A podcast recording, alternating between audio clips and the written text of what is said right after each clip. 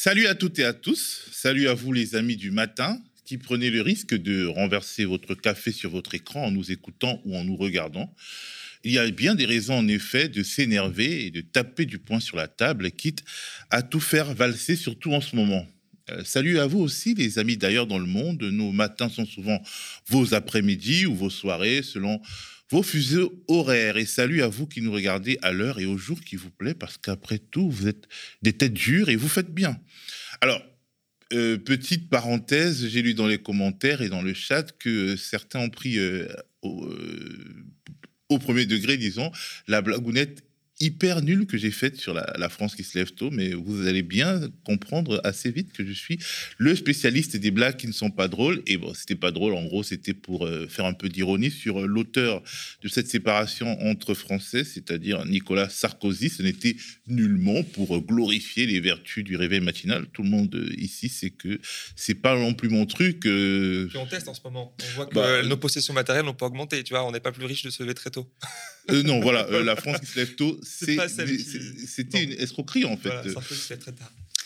Nous sommes le mardi 12 octobre 2021, la contre-matinale du média, épisode 12, c'est parti.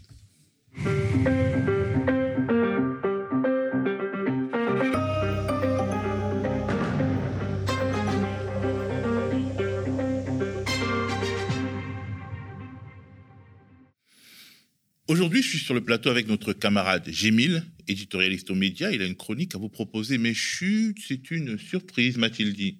Oui, je préfère, moi, divulguer mon propre sujet, vois-tu. Il est comme ça, notre Gémil. Restez en ligne. Ne partez pas, appelez les copains, ça va chauffer.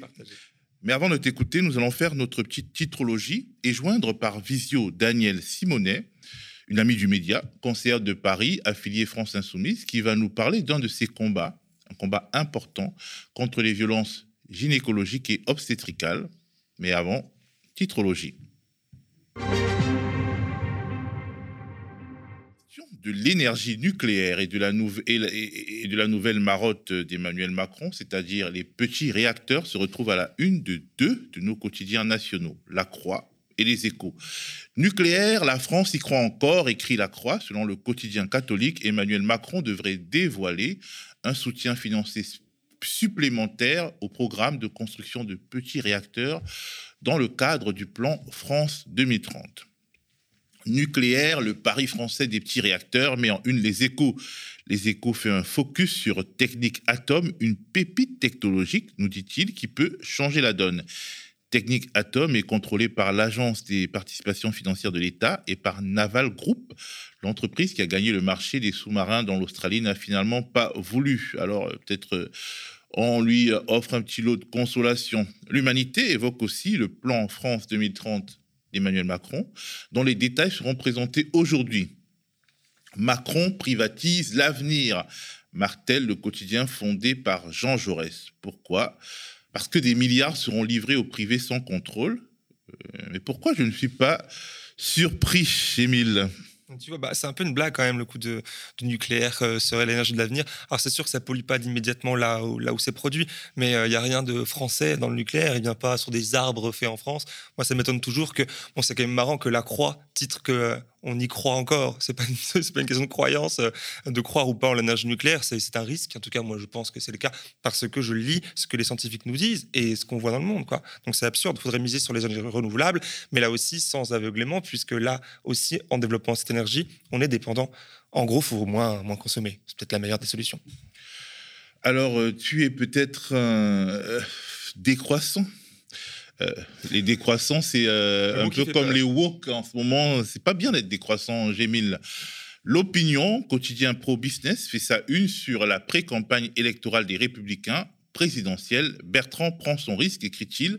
Le patron de la région Hauts-de-France euh, décide de participer au congrès des Républicains alors qu'il semblait vouloir contourner l'appareil du parti et d'éventuelles primaires pour se lancer. Selon l'opinion, La bataille qu'il engage, donc Xavier Bertrand, est risquée. Le monde évoque le Covid-19 et affirme que l'efficacité de la vaccination est confirmée.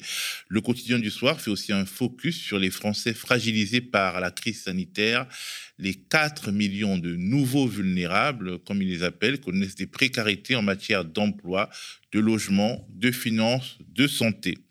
De son côté, Libération tense l'Église catholique après la déclaration du président de la conférence des évêques sur le secret de la confession qui serait au-dessus des lois de la République. Déclaration faite suite à la publication du rapport Sauvé sur des décennies d'actes de pédocriminalité. Au-dessus des lois, l'Église s'y croit, écrit Libé. Ça, c'est pour euh, les quotidiens nationaux, parce que je vais parler de la presse indépendante après. Mais quand même, peut-être un commentaire sur ce que tu viens de dire là, c'est incroyable euh, qu'une personne du coup de l'Église dise ça et que ça fasse très peu de remous. Enfin, imaginons juste que d'un autre culte, pour, ne citer personne, que dirait la même chose, ce serait terrible. Tout le monde, tout le monde serait vent debout en train de crier à, la, à, l'horreur, avec raison quelque part, hein, puisque on a quand même une personne d'église qui nous dit que les lois finalement de, de, croyance et de, de, sa religion passeraient au-dessus de la République. C'est terrifiant. Moi, je pense qu'il y a surtout un problème de sensibilité, c'est-à-dire qu'effectivement, euh, il a une foi, il, il ah bah dit ce qu'il croit, mais euh, c'est quand même dans un contexte où, en fait, il y a eu ce rapport Sauvé qui a mis en lumière des, dizaines, des centaines d'actes de pédocriminalité, des grandes souffrances. Et il y avait des manières, euh, disons, plus délicates de prendre en compte la souffrance des victimes avant de s'exprimer de cette manière. Mais bon, voilà, euh, c'est fait, c'est fait. Et puis effectivement, euh, il y a euh, une réaction publique qui est plutôt faible par rapport, enfin, surtout dans le contexte de la loi séparatisme qui manifestement visait certains cultes. Mhm. Alors, on parle donc de la presse indépendante. j'ai voulu vraiment me rattraper sur les titres de cette presse indépendante en ligne que j'ai trop peu évoqué hier. D'abord, cet article de Romaric Gaudin de Mediapart qui nous a accordé un entretien très intéressant que vous pouvez revoir sur mediatv.fr ou sur notre chaîne YouTube. Alors, l'article de Romaric Gaudin euh, dans Mediapart évoque le prix Nobel d'économie 2021 qui reconnaît les vertus du salaire minimum. Alors, s'il y a des guillemets autour du mot prix Nobel, euh, c'est parce qu'il s'agit en réalité du prix de la Banque centrale de Suède en mémoire d'Alfred Nobel. Ce n'est pas vraiment un prix Nobel. Mais ce qui est important, c'est qu'il a été décerné cette année à trois chercheurs et que l'un d'eux, L'un d'entre eux, Daniel Card, a réussi à démontrer l'utilité du salaire minimum dans l'histoire de manière empirique, donc quasiment expérimentale, proche des sciences dures. Bien entendu, les économistes néolibéraux n'arrêtaient pas de dire que le salaire minimum était un frein au dynamisme du marché du travail, de l'économie en général. Bon, c'était faux on n'est pas surpris non plus. Un autre article très intéressant du site Rapport de force dans l'esprit est de publier l'info pour les mouvements sociaux. Rapport de force produit une étude chiffrée qui tend à démontrer que les violences de l'extrême droite ont doublé cet été en France. Et je vous lis l'explication. Phénomène à peu près disparu depuis le début du mouvement des Gilets jaunes, les batailles de rue opposant extrême droite et antifascistes se sont multipliées cet été. Sur les 10 que nous avons recensés, donc euh, euh, rapport de force à recenser en 2021, 8 ont eu lieu lors des manifestations anti-pass sanitaire. Une autre a eu lieu à Paris lors d'une manifestation contre la précarité étudiante en janvier, opposant le groupuscule d'extrême droite, la cocarde à des militants antifascistes. La seule risque qui s'est déroulée hors d'une manifestation a été déclenchée le 28 juin par l'extrême droite lyonnaise dans un bar lors de l'Euro de football. Les militants s'opposaient cette fois-ci à des clients et l'origine raciste de la l'affrontement est fortement euh, soupçonnée. J'ai mis le, fond de l'air brun et c'est préoccupant. Alors toi, tu euh, as fait les manifs euh, anti-pass sanitaires. comment tu expliques donc y ait ces affrontements-là à ce moment-là euh, bah, bon, ça ne, elle, le résume, ces affrontements ne résument pas ces manifs. mais... c'est sûr, bah, loin de là. Mm. La celle que, que j'ai pu voir moi de mes propres yeux, c'était à Nantes, le 31 mm. juillet euh, dernier, où moi-même j'ai été blessé non pas par eux mais par la police. À ce moment-là, mais c'est une autre histoire. Euh, effectivement, je l'expliquer c'est difficile, euh, hormis peut-être que de dire bah, c'est l'occasion qui se présente de ces personnes de se mobiliser, de taper euh, euh, sur leurs opposants politiques, enfin ceux qui jugent être leurs opposants politiques. Donc voilà, il n'y a pas plus d'explication que ça. Peut-être à Lyon, c'est un peu différent, comme tu l'as dit à l'instant où là, il y a une activité historiquement très présente qui fait que pas besoin de manif pour, pour faire la fête, hein, selon eux. Voilà. Faire la fête. Alors, je termine cette titrologie avec un article du mensuel CQFD, un compte rendu d'audience euh, assez frappant. Il s'agit du procès en appel de l'employeur et du donneur d'ordre de deux cordistes décédés en 2012 d'un accident de travail dans un silo de sucre. Un procès difficile pour les familles et les proches des victimes. Un procès que CQFD présente comme chargé de violence sociale le patron et le donneur d'ordre pour faire dépenser à leurs assureurs le moins d'argent possible s'accusent mutuellement et accusent les morts, qui sont morts, on le rappelle, ensevelis sous des tonnes de sucre. Je lis un extrait de l'article. Rescapé de l'accident, Frédéric Soulier est dans la salle. Il décrira comment il a vu mourir ses deux collègues, ces longues minutes d'horreur, de peur, de cris inentendus, le sentiment d'isolement au fond de ce piège. Il expliquera à son tour l'impossibilité de travailler en suspension. Il affirmera fermement à la cour qu'il n'était pas au courant que les trappes prévues pour permettre au sucre de s'écouler étaient ouvertes sous ses pieds. Avocat de Carrare Service, donc l'entreprise, maître Bernheim, prétendra, prétendra s'ensiller, reprenant la fixette de son confrère. Comme dans tout accident de travail, les victimes ont oublié les consignes, elles ont oublié de travailler sur corde tendue.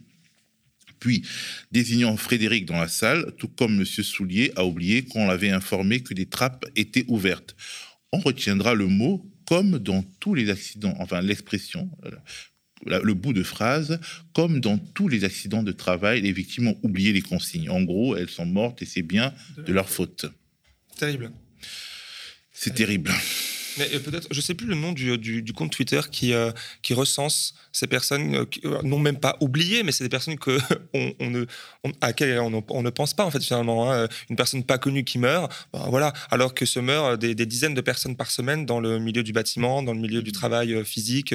Et il y a un compte Twitter peut-être que dans la dans le chat, euh, Cory pourra le mettre, mais c'est très important de, penser à ces personnes qui font la, la France, ces personnes de, des travaux euh, essentiels euh, qu'on applaudissait pendant le confinement, le premier confinement, et que avant et puis maintenant après, on oublie malheureusement. Alors, euh, il faut aussi noter euh, la série de, reportages faits euh, par, par Filippo Ortona sur le média, enfin, en tout cas coordonné par Filippo, qui s'appelle Mort au travail. Je ne sais pas si on peut aussi mettre le lien vers la playlist de, cette série de reportages qui essaie de mettre en lumière la question des morts au travail, qui a du mal, a du mal à, à, s'imposer à l'agenda médiatique. Et même quand ces morts au travail concernent des sociétés que nous utilisons enfin que dont nous utilisons les services au quotidien, euh, comme la RATP ou la SNCF, on en parle toujours très peu. On parle surtout des retards, euh, des conséquences de, la mort au travail et pas de la mort au travail en question. On l'a vu euh, ces dernières semaines. Bref. Difficile de faire une transition après une, une, telle histoire, mais on doit désormais joindre en visio Daniel Simonet, conseillère de Paris au titre de la France Insoumise. Bonjour Daniel. Bonjour. Alors, bah, tu as regardé euh, les titres d'aujourd'hui. Euh, je suppose qu'il y a certains qui t'ont marqué.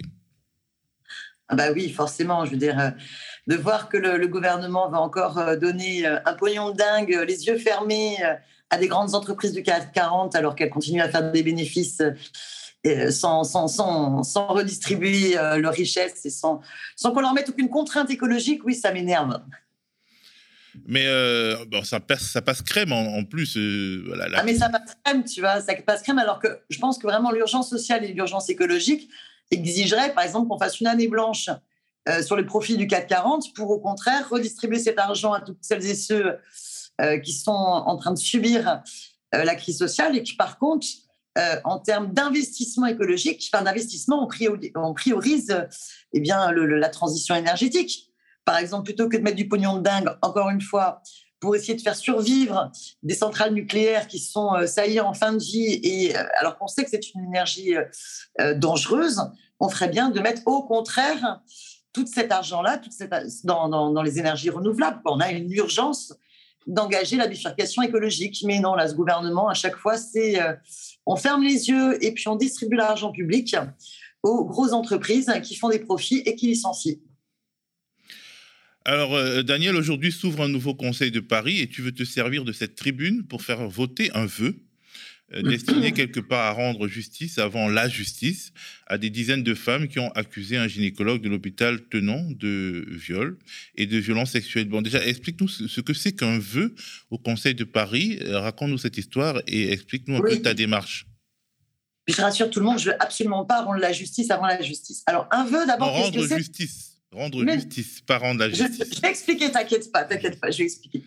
Euh, d'abord, un vœu, c'est un, texte qu'on a rédigé et qu'on soumet au vote de tous les conseillers de Paris pour que le Conseil de Paris, l'Assemblée parisienne, eh bien, prenne position euh, pour, par exemple, soit interpeller le gouvernement ou telle instance, telle administration. Euh, voilà.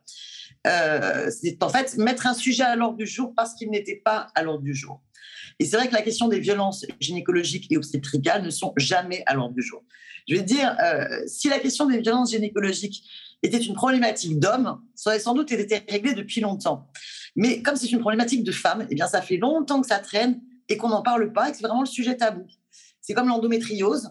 Euh, si l'endométriose était une maladie euh, qui concernait des hommes, je pense que la recherche aurait beaucoup plus accéléré. Alors, de quoi s'agit-il? Ben, En fait, tu as un collectif qui s'appelle Stop Vogue, Stop aux violences euh, obstétricales et gynécologiques, qui, mi-septembre, a publié un certain nombre de témoignages que le collectif avait reçus de femmes victimes de violences gynécologiques à l'hôpital Tenon de la part d'un médecin qui est vraiment un, ponte de l'endométriose. Et alors, ces témoignages, je t'assure qu'ils sont vraiment euh, euh, glaçants, terribles.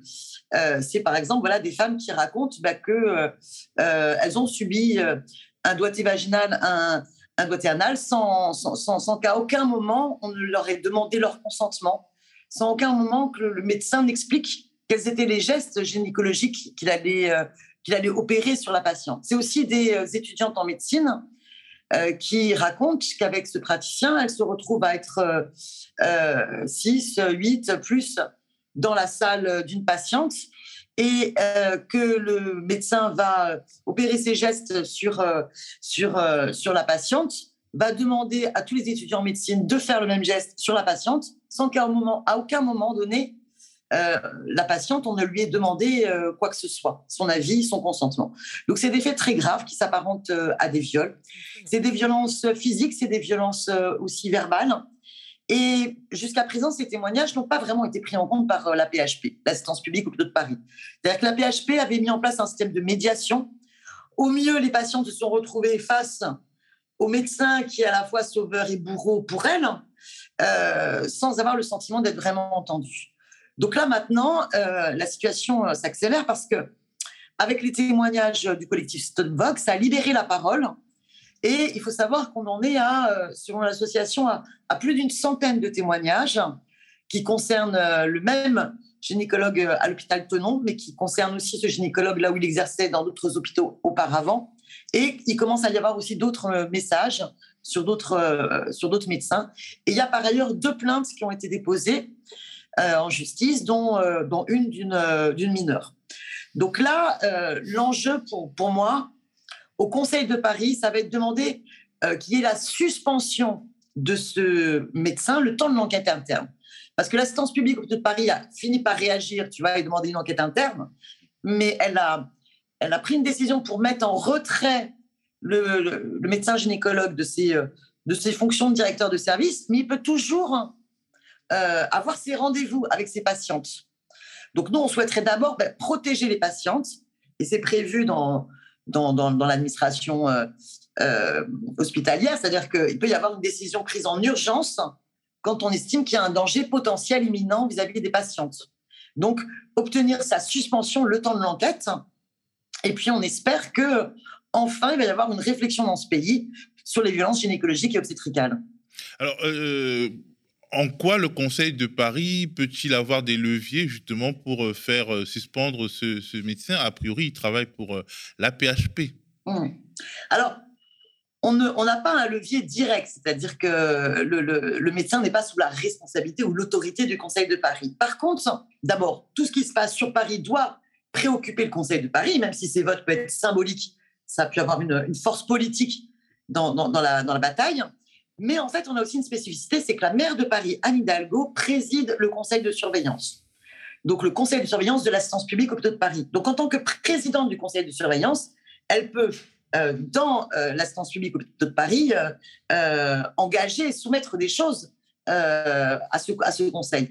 Et d'ailleurs, ce que moi je porte aussi à travers ce vœu, c'est l'idée que non seulement il faut que ce, médecin soit suspendu de l'enquête, mais il faudrait absolument qu'une réflexion s'engage pour qu'il puisse y avoir des cellules d'écoute dans les hôpitaux, avec notamment les associations féministes, pour que les victimes de violences puissent être écoutées, entendues et accompagnées, parce qu'il y a vraiment un défaut dans le fonctionnement interne de la PHP euh, euh, sur leur système de médiation qui ne, résout rien. Et il faudrait aussi une vraie réflexion euh, pour un nouveau protocole, une charte de bonne pratique sur comment est-ce qu'on opère à l'hôpital dans les services de gynécologie. C'est-à-dire qu'il n'est plus acceptable en 2021 eh bien, qu'on euh, puisse euh, euh, maltraiter les femmes et, faire acte de violence dans un hôpital. Là, on est là pour au contraire prendre en charge la personne, la soigner et l'écouter. Donc, il faudrait absolument qu'il puisse y avoir, avant tout entretien gynécologique, une, information patiente de ce qu'on va leur faire, une collecte de leur consentement et que tout ça puisse être aussi co-signé quelque part. Quoi. Ok, ben merci Daniel. alors, ça va se passer soit aujourd'hui, soit demain, soit après-demain. Exactement. Le Conseil de Paris dure de euh, mardi à vendredi. Euh, c'est encore un petit peu difficile de savoir dans l'ordre du jour à quel moment ce vœu va être soumis au vote. J'espère que j'arriverai à convaincre tous les groupes du Conseil de Paris parce que c'est un sujet important. En 2018, il y avait eu un rapport sur les violences gynécologiques et obstétricales qui, hélas, malgré toutes les recommandations qu'il avait faites, n'a été absolument pas suivi de mesures de la part du gouvernement. Donc, si le Conseil de Paris peut mettre la lumière sur ce scandale des violences gynécologiques obstétricales, ben, tant mieux. Et je, salue le courage des femmes qui ont pu euh, jusqu'à présent euh, témoigner. Bravo à vous, soyez fiers. Et je, remercie également les étudiants en médecine qui ont assumé de parler, parce que c'est vraiment très difficile. Et vraiment, j'encourage tout le monde à ce que cette parole se libère. Et j'espère que ce vœu sera adopté pour pouvoir euh, donner un signal fort au gouvernement qu'il assume ses responsabilités. On est censé être sur la cause du quinquennat, tu sais, hein, la lutte contre les violences euh, faites aux femmes. Eh bien, il est temps de prendre en compte que la violence gynécologique obstétricale fait partie des violences faites aux femmes. Alors, est-ce que les associations, est-ce que les, citoyennes et les citoyens peuvent euh, assister ou bien suivre euh, les délibérations du Conseil de Paris et venir en secours, en soutien à la cause et comment? Alors, on peut, euh, on peut venir assister euh, dans le public au Conseil de Paris, mais il n'y a pas énormément de, de, place. Donc, il faut euh, venir rue Lobo, mais vous, pouvez vous pouvez arriver et on vous dit, ben non, il n'y a pas assez de place dans, le, dans les gradins du public. Mais bon, c'est quand même une possibilité. Il faut venir avec sa pièce d'identité. Et une fois qu'on est dans les gradins du public, par contre, on n'a absolument pas le droit de s'exprimer, sinon on est expulsé, enfin évacué de, de, des gradins. Par contre, on peut aussi suivre le Conseil de Paris en direct. Euh, il y a un lien Internet sur le site de la ville de Paris qui permet de, suivre la séance qui donc dure quatre jours, de 9h du matin à 21h le soir. Merci beaucoup Daniel et bon courage donc, euh, Merci à euh, toi. pour ce combat. Et bravo la matinale, continuez bien. Merci, merci. On rappelle que tu as soutenu la matinale, notamment avant qu'elle se lance dans les campagnes de pétition. Merci beaucoup Daniel. Et bonjour à Sémile. bonjour à toi. Alors, on va continuer. Euh, bah, en tout cas, avant de clore à ce sujet, je voudrais vous proposer euh, à vous tous de regarder un reportage du média sur notre site internet ou sur notre chaîne YouTube. Le titre, c'est Accoucher autrement. Femmes et sages-femmes veulent être considérées. C'est un reportage de Marine Manastirianou qui évoque en filigrane ces violences gynécologiques. Euh, je suppose que le lien sera publié dans le chat par notre cher Cory ou par quelqu'un d'autre, une âme de bonne volonté. Et maintenant, c'est le moment de la chronique de Gémil. Alors, c'est vrai que c'est toujours difficile d'évoquer à la suite des sujets aussi difficiles. Bah oui, d'enchaîner, en fait, finalement, euh, c'est compliqué. Mais ils le font très bien la télévision, tu vois. Ils passent euh, de la guerre en Irak, euh, comme avant, là, toutes les guerres et les résultats du foot juste après. Mais nous, c'est dire que c'est difficile puisque c'est pas que de l'information, on ressent les choses, il y a l'affect qui va avec. Bon, Commençons cette chronique. Alors, bonjour Théophile, je te dis bonjour, hein, quand même. Rebonjour. Ben oui, bonjour à toi. Bonjour à tout le monde, toutes les personnes qui nous regardent à cet instant ou en replay. Dans les deux cas, n'oubliez pas de partager cette vidéo. Comment tu vas? Ça va, ça va. Ça va? Tant mieux. Moi aussi. Ça pourrait aller mieux si euh, je m'étais pas réveillé à 5 h du matin. Ah, ça, on va s'habituer à force. Ça y est, on va prendre le pli. Alors, en tout cas, moi, ça va, tout bien. Une nouvelle semaine qui débute, nouvelle histoire à raconter. Et pour mon édito d'aujourd'hui, j'ai été inspiré par les murs les murs. Alors, non pas ces délicats petits fruits qui composent éventuellement la confiture sur vos tartines que vous dégustez ce matin avec le même appétit que mes mots. Non, pas ceci. Les murs, ceux-là, de pierre, de béton, de barbelés qui courent toujours plus loin, toujours plus haut sur les frontières, nos frontières de nos nombreux pays dans le monde. Alors, de 6 en 1989, nous sommes passés à 63 murs physiques selon le rapport édité en 2020. Là, tout de suite, euh, peut-être que toi et peut-être les gens qui nous regardaient pensent certainement à l'ex-délirant président états-unien Donald Trump et son projet de méga mur entre son pays et le Mexique. Frontière ultra militarisée, bien avant lui d'ailleurs, où même des civils y ont pour hobby de tirer à balles réelles sur des humains. Joie, bonheur, bon appétit bien sûr. Mais inutile d'aller si loin pour observer cette violence absurde quand en Europe se dressent toujours plus de murs. Ce week-end, la RTS se faisait l'écho d'une actualité brûlante. La radio-télévision suisse. Exactement, nos, voisins. 12 euh, pays de l'UE veulent des barrières contre les migrants, titre la RTS. Alors que la Commission européenne prépare une, une réforme du code frontière Schengen qui concerne 22 pays de l'Union, eh bien 12 d'entre eux, dont l'Autriche, la Pologne, le Danemark, euh, la Grèce, Chypre, encore la Hongrie, souhaitent et réclament de l'argent à l'UE euh, pour financer leur vision commune de ce qu'est la gestion des migrations humaines. des barbelés partout et des murs partout, comme sur cette photo que vous voyez à l'écran, prise sur la frontière polono-biélorusse en août dernier. Alors, ces 25 dernières années, ce sont pas moins de 1000 kilomètres de murs, tout neufs, flambant neufs, qui ont été construits en Europe. De quoi trancher avec l'image d'ouverture véhiculée par les accords de Schengen, qui concernent avant tout les capitaux et ceux qui les détiennent. En quelques minutes ce matin, je ne vais pas pouvoir vous résumer, vous énumérer les raisons qui poussent euh, des humains à l'exil, abandonnant tout derrière eux et risquant leur vie pour traverser des déserts et autres mers sans aucune protection ni garantie d'y survivre. Je mise sur la confiance que je porte en vos têtes et vos cœurs pour comprendre et aborder surtout cette question complexe avec raison et humanité. Et une, fois cela fait, Théophile et les gens qui nous regardent, euh, nous ne pouvons que comprendre et constater que peu importe le mur, sa hauteur, les dangers, rien n'arrête un être humain qui fuit la misère ou la guerre et porté par un peu d'espoir de vivre des jours meilleurs ailleurs ou simplement de rester vivant. Hein.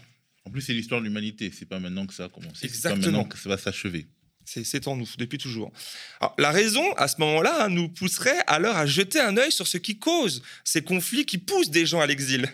aïe, aïe, aïe, parce que si on fait ça, c'est l'assurance d'une dissonance cognitive aiguë quand on réalise alors que notre mode de vie euh, occidental, hautement prédateur de ressources naturelles limitées, entraîne nombre de conflits à l'étranger qui nourrissent alors tout un processus évident qui nous renvoie, qui nous revient, pardon, tel un boomerang en plein visage. Alors qu'à cela ne tienne, hein, des sommes folles se comptant par milliards d'euros sont dépensées tous les ans, enfin régulièrement, pour la construction de murs, de barricades, mais aussi pour le déploiement d'agents toujours plus armés et l'achat de matériel toujours plus dingue, hein, euh, comme par exemple des caméras thermiques, des lunettes à vision nocturne, des détecteurs de bruit, des drones, des et puis des détecteurs de mouvement, etc. Il y a toujours il y a des tas de trucs. Je sais pas si tu avais suivi. Euh, ce genre de, d'invention. Hein. Il y a même des marchés autour de cela. Alors en tout cas, pas de quoi euh, résoudre le problème. Ce n'est manifestement d'ailleurs pas l'objectif de l'industrie florissante de la sécurité qui tient des salons. Hmm, des salons, comme celui du mariage, mais avec beaucoup moins d'amour. 24 secondes de Benito.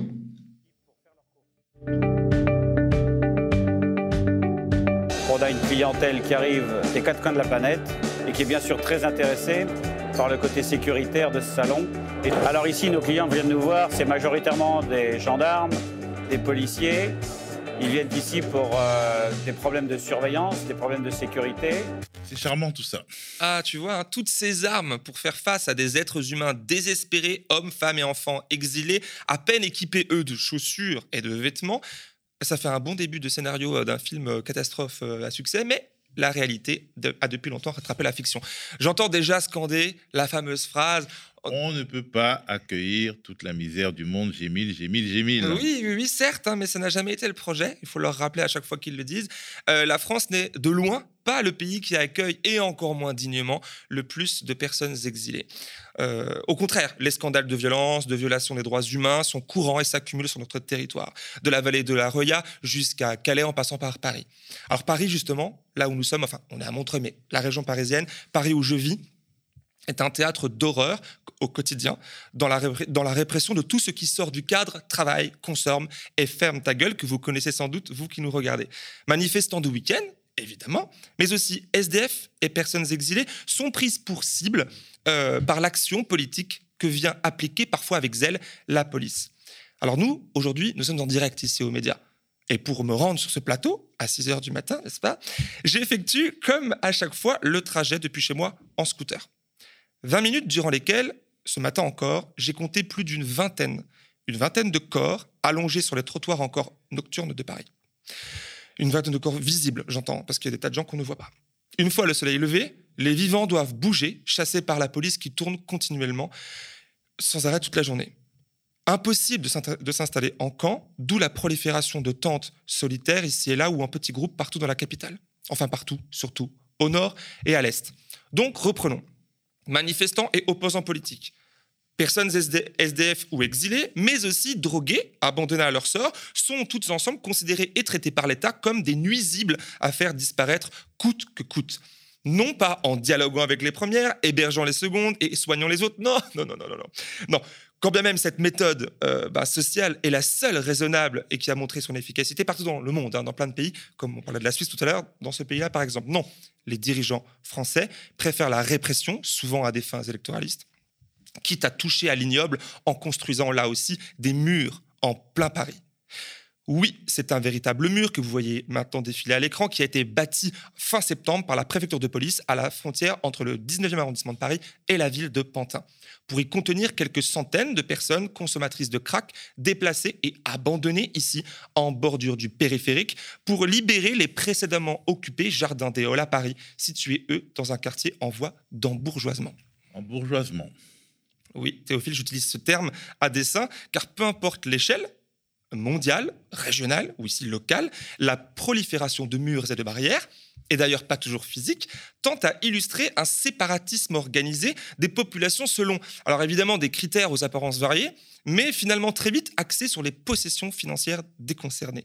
L'argent conditionnant euh, quasi systématiquement notre position sociale, il n'en faut pas plus pour y voir là ce qui n'est pas si nouveau en fait, hein, l'organisation physique des classes sociales.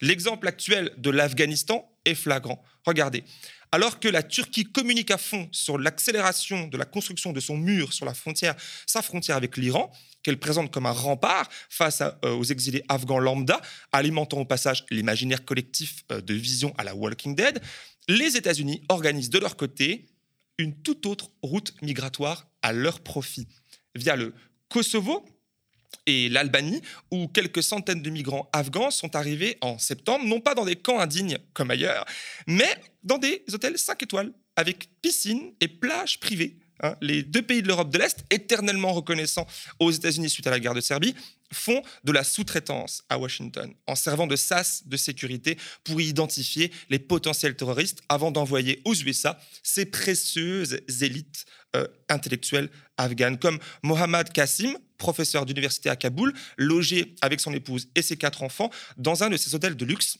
qui en témoigne à la RTS. Et je cite L'accueil qui nous est réservé ici pardon, est unique au monde. Nos enfants sont scolarisés, ils bénéficient de cours d'anglais et d'albanais. Alors c'est sûr que c'est autre chose hein, que de vendre ses reins pour aller traverser le désert en tongs et risquer de s'éventrer sur des barbelés pour finir sa course dans un camp de détention en Turquie, en Grèce ou dans un bidonville en France en étant harcelé jour et nuit par la police camp de rétention. On dit camp de rétention et pas camp de détention. Jémile, tu fais du mauvais esprit. Je suis désolé. Ah, c'est vrai, pardon. Ah, c'est d'ailleurs la première des batailles. Hein. Les mots, les mots dire rétention au lieu de détention, eh ben ça change tout. Ça fait moins peur. Ça permet de voter pour ce projet sans avoir trop de culpabilisation en tête. C'est comme quand la police vient casser la gueule des exilés en plein Paris et détruire leurs biens en les mentant volontairement euh, en danger de mort. On appelle ça une évacuation. Presque une mise à l'abri, c'est pas du tout la même chose. Il faut avoir des nerfs bien accrochés quand même pour supporter cette euh, novlangue. Ce qui me permet, en parlant de novlangue, de finir cet édito avec la visite de notre GG national, euh, toujours le même, hein, avant-hier en, Grèce. Sur son compte Twitter, Gérald Darmanin parle d'un projet responsable euh, et humain pour qualifier un centre d'accueil de migrants à Samos. Ils ont le droit de circuler dans le reste de la structure, mais pas de sortir Et en moyenne, en rétention, il reste combien de temps? Oui, vous avez bien entendu, enfin j'espère que vous avez entendu. Euh, voici euh, un petit extrait pour écouter. Et en moyenne, en rétention, il reste combien de temps? Voilà, le ministre lui-même parle de rétention en, contradiction avec son tweet qui parle de centre d'accueil. C'est pas la même chose. Hein. Écoutez plutôt ce qu'en dit Médecins sans frontières. So we've come here today to uh, visit this new prison-like camp that's being constructed for the refugees who are currently in Samos. This is the new approach to migration in Europe, where we are seeking to criminalize, to humiliate, and to punish the refugees and asylum seekers rather than to extend their rights. The conditions currently are not good at all, but this is not an improvement. To say that we're going to move behind many layers of barbed wire, uh, to have children playing here in this playground uh, that's like a prison, this is from one prison to another, and this is not the type of reception uh, that one would expect from European countries. It's time for EU leaders, it's time for citizens to see what's happening with their taxpayer dollars, and to instead of investing in this kind of criminalization, uh, to invest in a caring, dignified approach to asylum seekers and refugees arriving in Europe.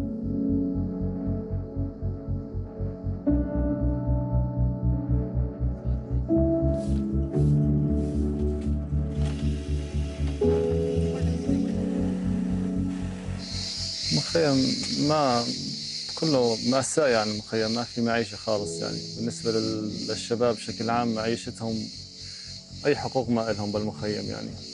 شخص يضرب حاله عم يضرب حاله وعم يصير عنده كل المشاكل هاي كيف بدك إحساس؟ ما بدها إحساس ولا شيء.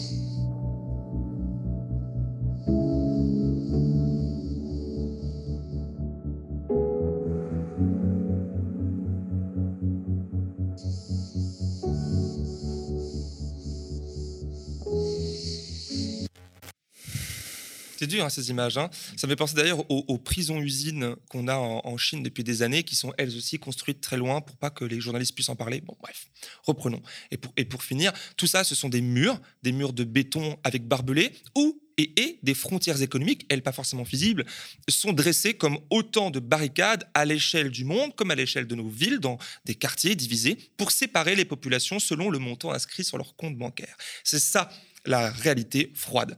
Comme ici, ces 1500 exilés, femmes, hommes et enfants qui ont été sauvés de la mort dans la Manche ce week-end, alors qu'ils tentaient de fuir l'enfer de Calais pour rejoindre l'Angleterre. Aucun mot pour eux de la part de Gérald Darmanin, présent au même moment à Calais. Euh, ce magnéto que vous voyez, donc non, il a préféré rappeler les Britanniques à l'ordre des 63 millions euh, d'euros qu'ils doivent à la France. France, je cite le ministre, qui tient la frontière pour eux. C'est pas en guerre quand même. Hein. Il n'en faudra pas plus à l'extrême droite française pour y voir là l'illustration de leur délire. Alors qu'il nous faut une politique de secours sociale et humaine, nous avons celle de la guerre et du chaos garanti. Tout ça pour vivre dans un monde qui se parcelle de plus en plus en ghetto. Ghetto de riches d'un côté, où se concentrent argent et pouvoir, surprotégés par toujours plus de police militarisée, face au ghetto de pauvres, euh, où règne l'injustice et la misère. Est-ce vraiment ça l'idée qu'on se fait de l'avenir? Un remake de, d'Elysium et de Banlieue 13 hein? Bonne journée quand même. ça veut la petite phrase, ça. Bonne journée quand même. Bah, tu le dis, mais euh, quelque part, euh, le lien que tu fais entre les, les exilés et les pauvres qui euh, sont dans les pays d'exil, je pense qu'il est important parce que euh, beaucoup d'entre nous refusent de faire ce lien, considèrent euh, finalement que nous avons nos pauvres à nous. D'ailleurs, ce sont des gens qui en général ne sont pas pauvres qui tiennent ce, discours et qu'il y a des pauvres d'ailleurs qui viennent faire concurrence à nos pauvres. En réalité, ce que tu décris, c'est une sorte de système économique qui finalement est sans pitié pour les pauvres, quelle que soit leur, bah, leur carte d'identité ou leur, leur passeport et où qu'ils se trouvent. Bien sûr. Alors c'est sûr qu'il y a une différence entre, entre des SDF, pas forcément, parce que tes que tu sois euh, afghan ou français, désolé, il suffit de vivre dans une grande métropole française pour voir que c'est pareil. Les personnes, pour le coup, là, il n'y a pas de discrimination. Ils sont tous logés à la même enseigne, pas d'enseigne. Mais euh, alors, il y a quand même une différence entre euh, moi, français, qui serais dans, un peu dans la misère, là, tout de suite, j'aurais plus de droits que la personne qui débarque. Mais ce que je veux dire par là, c'est que effectivement, au moment où les personnes viennent à s'exiler ou sont dans une précarité la plus totale, bah, les politiques, euh, pas politiciens, les politiques mises en place sont les mêmes, aussi violentes, en fait. Et que là, que ça soit, les, comme je disais, les personnes droguées des jardins des qui sont maintenant au nord de Paris, que les, SDF ou les exilés euh, étrangers en France, ou pas étrangers, ou j'avais fait le lien avec les manifestants aussi. Eh ben, on est, on est traités de la même manière comme des pestiférés. Alors, avec plus ou moins de violence, mais de la même manière, il faut nous, nous rendre invisibles ou les, euh, les faire disparaître de manière ou d'une autre, parce qu'on le voit quand même des violences à Calais, par exemple, où euh, on les met, les personnes, en danger de mort. On veut, on veut qu'ils meurent. Et moi, tous les jours, encore une fois, tout à l'heure, j'en ai vraiment compté plus d'une vingtaine de personnes qui, peut-être, tout à l'heure, ne se relèveraient pas vivantes. Tous les jours, des gens meurent dans la rue, on n'en parle jamais. Et il y a aussi euh, la technologie qui est Ah, euh, qui utilisée contre euh, les, les- les- les migrants et contre les dissidents. C'est-à-dire, on a vu ce salon Millipol où euh, bah, la technologie, des technologies perfectionnées voilà. se mettent au service, bon, justement, de la du, du contrôle des, des- des mouvements de, de ces migrants. Et il y a aussi des technologies avec tout, tout ce qu'on a vu comme la loi sécurité globale, tout- toutes ces technologies, ces drones qui sont censés contrôler, empêcher euh, euh, le, le mouvement en fait de la colère euh, au sein des grandes villes, à Paris, à, à Lyon, à Lille, etc. Brider, briser, empêcher la visibilité, la mise en visibilité en tout cas de, de la colère de manifestants politiques. Tout ce qui dépasse, je dirais. En fait, si tu d'où la reprise de travail, consomme et ferme ta gueule, que souvent euh, les manifestantes et manifestants scandent dans les manifestations euh, souvent de gauche. Tout ce qui dépasse de ça, on le voit en vivant à Paris. que la, hum, la promesse de Darmanin de voir plus de bleus dans la rue est tenue, celle-ci au moins. Il y en a de la police est partout, tout le temps, encore plus les week-ends, pour prévenir hein, euh, de ce- cet ordre euh, social qui est celui de la bourgeoisie à garder en place. Si tu te balades dans la rue avec un sac H&M, Zara ou McDo, pas de problème. Si tu as une pancarte ou un gilet jaune et que tu le, tu es sûr de te faire arrêter, tu es certain. Il faut pas que des choses sortent de ce cadre-là. Alors que ce soit des manifestants, encore une fois, ou des personnes qui, qui par leur euh, état, que ce soit de santé ou comme les, personnes à qui se droguent, ou de- des SDF qui seraient trop nombreux dans un coin, ou qui viendraient à, faire du bruit, à se faire voir, tout de suite, il y a euh, les, les policiers qui sont envoyés pour écraser ça. Alors, euh, il y a des ghettos de, de riches en plein Paris qui Oui. sont euh, bien euh, gardés, qui, qui ont leur propre barbelé, leur propre mur qui les protègent eux. Par exemple, la villa Montmorency. Oui, dans le 16e arrondissement. Alors, c'est connu de beaucoup de personnes, mais, de bien plus encore pas du tout. Parce qu'on dit, ben, les murs sont loin, etc. On a parlé du mur de, entre Pantin et, Paris tout à l'heure. Là, c'est très moche parce que c'est chez les pauvres. Mais il y a des très jolis murs, donc dans le 16e arrondissement, où a été euh, privatisé, on peut dire ça. Oui, c'est ça, hein, euh, l'espace public. Alors, c'est pas récent, hein, c'est au 19e siècle que cette villa a été. euh, a été créée, où une centaine de maisons magnifiques hé- hébergent du coup des familles très très connues comme euh, Xavier Niel, Mylène Farmer, Vincent Bolloré, les Sarkozy, Céline Dion, Arnaud Lagardère, des gens comme de cette trempe-là y ont vécu ou y vivent encore entre eux. C'est vraiment un ghetto de riches. Alors, on ne peut pas y pénétrer sans avoir été annoncé, comme dans un grand hôtel, par exemple. Ils ont même, euh, là de mémoire, je le dis, euh, exigé à ce que le camion de poubelle soit électrique pour ne, qui ne les réveille pas le matin, tu vois. Donc il y, a un- niveau incroyable de, de foutage de gueule parce que eux ils vivent dans leur petite bulle et c'est de là en plus que le pouvoir se concentre et s'applique parce que je l'ai cité, il y a quand même des gens qui maîtrisent des- des- des médias et aussi de la politique, par Nicolas Sarkozy. Donc c'est quand même quelque chose de grave en fait. Et peut-être que c'est là qu'on devrait manifester. Ah ben ça va, c'est pas gagné. hein. C'est pas gagné, on n'a pas le droit d'y aller, mais voilà. Alors, en, parlant des, des- des mises en visibilité, des invisibilisations, il y a des journalistes grecs et espagnols qui alertent sur euh, le fait que les États, leurs États, les empêchent de plus en plus de raconter ce qui se passe sur les fameuses frontières. Exactement. Alors, euh, même pour nous, si on viendrait à, à y aller, on aurait des difficultés euh, d'aller sur ces territoires, comme on l'a vu dans le reportage tout à l'heure de Médecins sans frontières, euh, et que j'ai fait le parallèle avec la Chine et ses usines, prisons-usines. C'est exprès, en fait, que ces bâtiments et ces murs soient loin des villes, construits et isolés, pour qu'on ne puisse justement pas aller les filmer. Et du coup, effectivement, les États s'organisent, comme l'État grec, l'État espagnol, pour empêcher les journalistes de raconter leurs frontières. Et euh, ces journalistes alertent sur Twitter, etc. Mais jusqu'à quand? Le problème, il est vraiment là. Médiatiquement, je le rappelle souvent, les choses, si les médiatiquement ne sont pas couvertes, elles n'existent pas. C'est un drame. Mhm. Alors, merci Gémile pour cette chronique stimulante, comme toutes les autres, bien entendu. Euh, je vous rappelle que cette matinale et que ce média n'existerait pas sans vous. Alors, pour nous permettre de continuer en nous renforçant, vous pouvez nous faire un don mensualisé sur la plateforme OKPAL. Un don mensualisé, c'est récurrent, donc ça peut nous permettre, par exemple, de stabiliser le statut euh, de certains, de, de, prendre des engagements euh, vis-à-vis euh, de travailleurs sans avoir trop peur. Un don mensualisé, il est défiscalisé pour ceux qui payent impôts. Vous pouvez aussi devenir sociétaire de la coopérative Le Média en faisant un tour sur lemediatv.fr slash soutien. Et euh, vous pouvez aussi, vous devez revenir euh, ce soir à 19h euh, sur le média, sur notre chaîne YouTube ou alors sur notre site, parce que nous diffuserons une interview que nous a accordée le journaliste Loris Guémard d'Arrêt sur Image.